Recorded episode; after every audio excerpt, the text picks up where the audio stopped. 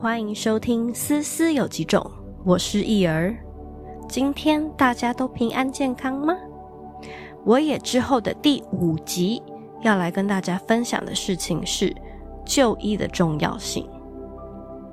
相信听过前面几集的朋友们，对于心理疾病应该不再这么陌生了吧？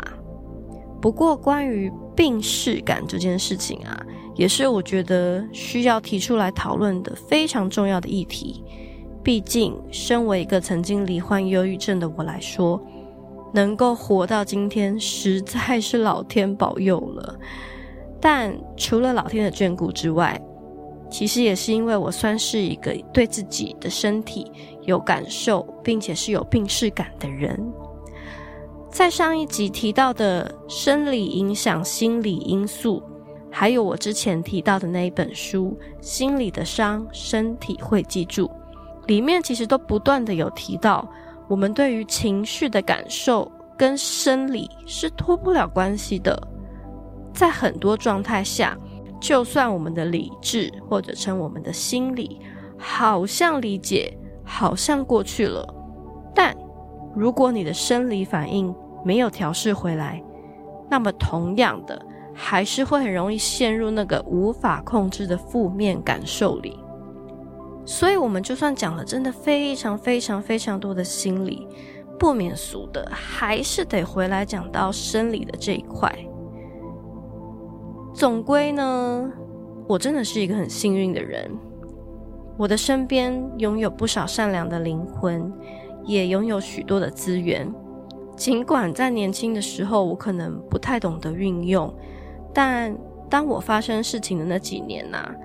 最终都还是有人愿意伸出手将我拉出深渊。这件事情真的是无比的感恩感谢。我从二零一六的年末，因为长期生活混乱、作息不正常，那精神状况也不是很好，最后就影响到我的身体。我那个时候需要去住院开刀治疗，于是对我来说是强迫暂停了我的所有工作，当然还包括的就是歌唱事业。我那个时候真的觉得我自己的世界已经崩塌了，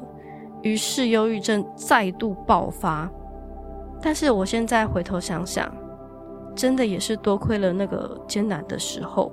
才能成就现在的我喜欢的自己的样子。然后一样的，对于崩坏忧郁的那几年啊，我的记忆真的很薄弱，除了可能也是自己不想要记起来，所以刻意遗忘之外，就是因为那个时候的生活真的很枯燥。我不是在医院，就是在去医院的路上，然后无止境的住院、出院，又再住院，又再出院。在这个过程中，我没有任何的工作，每天就在家里当一个废物。于是呢，整天就在家里细数我的失败项目，比方我组的团永远都会散团，然后我认为我用善良对待所有的人，但却总是被伤害，被推去背黑锅啊，或者是在背后说闲话啊。说我是一个会利用别人的人呐，说我不值得别人对我好，然后或者是被说我是绿茶婊等等，然后在还不清楚自己价值的那个当下，真的就只有无尽的黑暗跟泪水。那段期间也发现自己被一些朋友切割了，虽然觉得非常莫名其妙，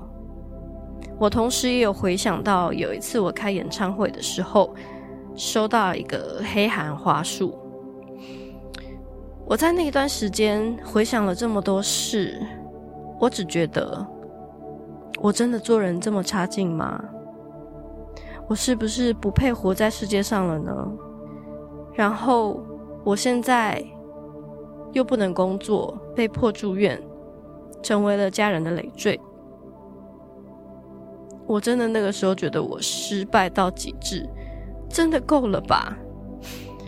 就在那个每一天都想着自己到底是有多差劲，然后我好像不值得活在这个世界上，我该如何结束自己生命的过程，但同时也会出现一些不太甘心的心情，因为我认为自己真的可以说是问心无愧的对待身边所有的人。每当我听见别人在攻击我的朋友，我第一个时间通常都会是捍卫朋友的。只要我觉得那个朋友是真的对我好的人，我也非常愿意奉献自己的能力与才能。我真的不求什么名利，我只想要做出我自己觉得好的作品跟音乐，然后并且可以快乐的演奏我想要演奏的乐器。这样的我，不值得再试试看吗？或许还可以再努力看看，活下来吧。于是我才开始想着，好吧，我好像应该要再度去求医了，不然我那个时候真的没有活着的动力。虽然在这个想法萌生的当下，我还是会想起那个时候大学去台大看精神科的不是很好的经验，但我也觉得这个世界上一定还有很多其他的医生啊，我或许可以找到一个让我放心的医生吧。总是要试试看，你才知道。于是呢，我就去了新店的更新医院身心科，遇到了我觉得很好的杨医生，才让我能够继续活下去。虽然呢，我现在真的仍旧记不太起来我当时去看医生的内容，我只记得那个时候是我刚休养结束。觉得自己没办法继续在家里当废物，应该要赶快出去工作的那段期间，可是我又完全没办法集中注意力，所以那个时候医生就决定要开给我抗忧郁的药物。但是呢，因为我的身体对于药物的副作用的感受非常强烈，导致医生换了所有的抗忧郁药一轮哦，都还是没办法找到。对我来说，不太有副作用的药，最后只好选一种我觉得副作用对我来说没有这么强的药物，长期使用，慢慢的，我的这个症状才得到疏解。在还没有吃药的时候，我真的觉得每一天都生无可恋。然后呢，就在吃了医生开的药之后，虽然会有副作用，但副作用结束之后。就突然真的觉得我一点都不忧郁了呢，我的心情好好哦，好开心哦。从本来觉得灰黑色的世界，瞬间就变成了彩色。可是这个感觉并没有维持太久，因为呢，到了傍晚后药效退了，我就立刻被打回灰黑色的世界。那个时候啊，我只觉得自己真的超级无敌像一个智障的。因为我觉得那些都是药物的作用，其实不是真正的我的状态，问题其实根本就没有解决，所以就有点像是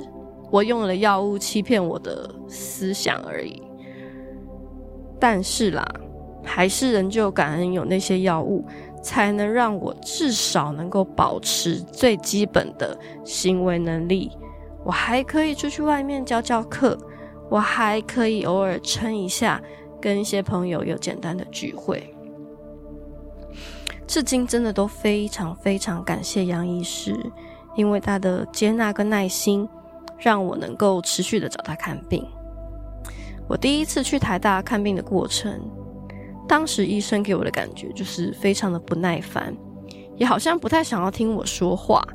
我自己觉得他认为的我就是那种。小朋友啊，庸人自扰啊，为赋新词强说愁，中二病的感觉。但杨医师没有给我这样的感受，他很认真的听我说话，也不会直接下断定，就只是单纯很中性的问我问题，然后听我说，看我哭，让我发泄一下，然后温柔的安抚我，慢慢帮我解决我的问题。比方说，我没办法睡觉啊，我没有办法集中精神啊，然后同时也会观察我的情绪，在许可的状况之下，协助我厘清真正的问题。虽然在第一次找杨医师，诊疗的这段期间啊，得到的结论是我与家人之间的长期矛盾所造成的焦虑跟忧郁症状况。可是杨医生有一天看着我跟我说了一句话，我印象非常非常的深刻。他当时看着我说：“你没有再经历过其他更重要的事件了吗？”因为我总觉得我的状态好像不止只有当时说与家人相处的因素。确实，因为当时我根本忘记我也这件事情了。但是就在固定去看了医生一段时间。我记得好像是半年吧。哦，Of course，我也切割了那位仁兄，我就将这件事情埋藏在了最深处，然后我非常努力的与家人和解，度过了五六年快乐稳定并且充满能量的日子，直到二零二三年的六月，Me Too 事件的燃烧与爆发，再度让我又轮回了一遍忧郁症的过程。这些就医啊，跟心路历程。不过这一次也跟之前不太一样，因为我终于清除了所有淤积在心里的脓疮。而当我再度崩溃焦虑的时候，我当然又回去找了杨医生。他听我讲完之后，他也才终于清楚的了解了我当时五年前我忧郁症的所有来龙去脉。并且帮我安排了心理咨商，心理咨商的部分我会在下一集跟大家分享。所以在这一次看诊之后，我有更清楚、更明确的点出了我的问题，也放下了本不属于我，但我一直背着的债。你知道，每个人的忧郁过程跟需求真的都不一样。可是绝对不要去排斥就医，因为在某个层面上啊，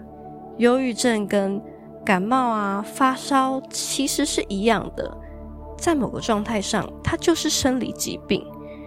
其实都能够透过吃药来舒缓跟治疗的。所以，拥有病视感才是能让自己痊愈的第一步哦。我要在这边祝福每一个人。每天都能够健健康康、平平安安。那么今天的分享就到这里哦。思思有几种关心大家的身心灵健康，我们下次见。